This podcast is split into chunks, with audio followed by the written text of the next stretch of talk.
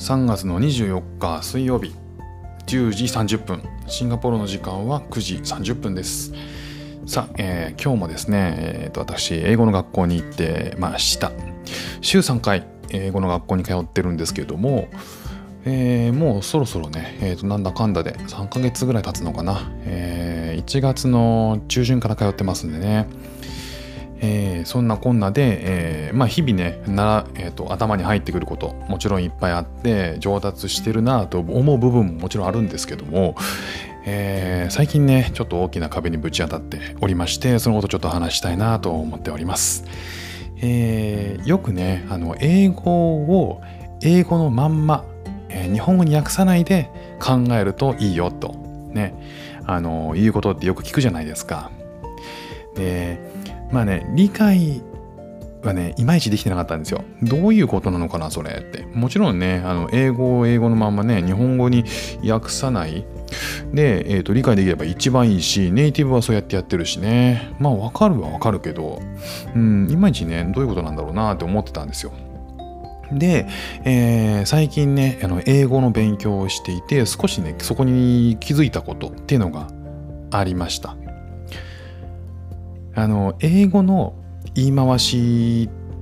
が、えーと、日本語の表現にないことっていうのがね実はあるっていうことをね結構最近あの気づくことが多いんですよね。僕はあの常に、えー、日本語を当て日本、えーと英語を日本語に当てはめて理解しようっていう癖が結構ついてるんですけどそれは単語に単語もそうだしえー、単語もね、こう英文、英単語を書いて、その横に日本語書くじゃないですか。なんで、この単語は、えーと、日本語だと何だろうを常にね、あの考えちゃってるんですよね。で、あとはこう文法を覚えるのにも、えー、これは日本語だと何だろうと。あの B プラス ING だと私は何々しているっていうねなったりとか、えー、ハブプラス国分詞だとまるまるしていたえー、している状態みたいなね。あの、しているとかね、しているならまだわかるけど、そこに状態が来るって、もう全然言葉が違ってるじゃん、みたいな。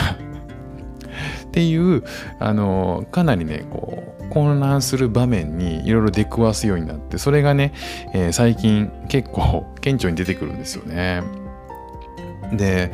日本語でえーと、理解しようとしちゃうからそうなるんだろうなっていうのが、まあ、結構実感として最近出てきました。もともとね英語も日本語も起源が違う中で何でも日本語にがっちりはまることなんてね当然ないんですよね。だからそれと同じようにあのその頭で日本語訳しながら文章を読んじゃってる。これもねあのすごくよくないことというか、えー、なかなかね、このハードル高いこの壁にねぶち当たっているのが、え最近すごいわかるんですよね。だから焦ってる自分がいるんですよ、えー、やっぱりこう頭で日本語に置き換えながら、えー、そしてさらにわからない単語があると立ち止まるっていうこのあのリーディング中にね、えー、と4分でじゃあこれを文章読んで、え、Q&A に答えなさいみたいな感じで言われてもう全然終わらないんですよね。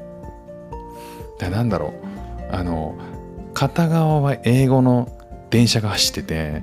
もう片方に日本語の電車が走っててもう都度ねあの各駅停車で僕はあのプラ駅に着くたびにもう乗り換えて英語の英語の電車から日本語の電車に乗り換えてもう都度ねあの行ったり来たりして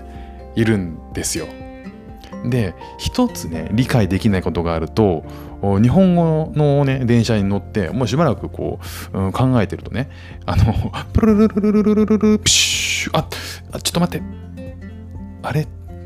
出発しちゃったよみたいな。もう気づいたらね英語の電車出発しちゃってますから。ねあのもう取り残されてますよ。日本語の電車はねそんなに速く走らないんで。でねあの日本語の電車に乗ってねあのみんなが乗ってる目的地にもう着くわけはもうないですよね。もう乗り遅れちゃってるんで、ね、でもパニックと。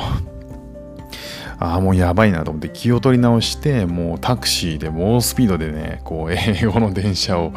ね、先回りして、ね、途中の景色とかも全部無視してもう全部無視ノールックであの先に進んでとりあえずね合流してみんなの、えー、乗った英語の電車に乗ってまあ、再開できるんですよね。そこからまたね、ストーリーは再開できる。まあ、景色をみんなで眺められるんだけど、でそこで、さあ、皆さんと、ね、質問が投げかけられるわけですよね。途中で橋渡ってきましたよね。橋？さあ、あれ、何という橋だったか覚えてますか皆さん？いや、え？橋？いや、あの、見えませんでした。見えませんでしたか？大きな橋でしたよ。いや、あの、あ、川のようなものはね、確かにあったと思うんですけど、なんとなくね、あの、でも橋の名前は、そうですか。さて、今日はね、この橋についてみんなで意見交換をしてみましょう。橋の意見交換。あれ？全然わかんないんだけどな、それ。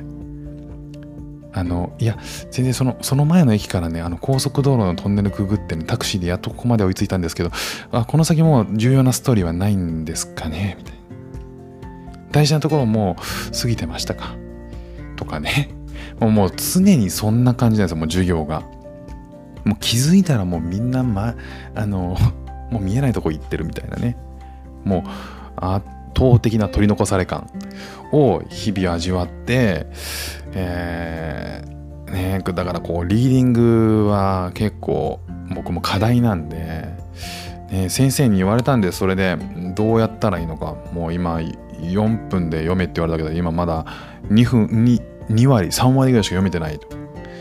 そしたら、えー、先生が言うわけですよ、えー、基本的にあの分からない単語っていうのは絶対あるからそういうのは全部読み飛ばせと。で読み飛ばした上で、えー、一旦最初から最後まで全部目を通してで、えー、問題に取り掛かって、えー、そこからディティールを確認していけばいいからと。ね、これはあもう技術だからもうあの細かいことをね理屈とかっていうわけじゃなくてあの読めるようになってきた人でみんなこれやってるから、ね、これやってこうよ。もう騙されたと思ってやってみようって言われたんですよね。うんだからまあ今後はこの騙されたと思ってとにかく先に進めることを意識してやろうというふうに思っている次第でございます。ね、さてこれからの僕のね英語の授業が学習がねどうなっていくのか。変化があればまたお知らせします。今日も聞いていただきましてありがとうございました。ではまた「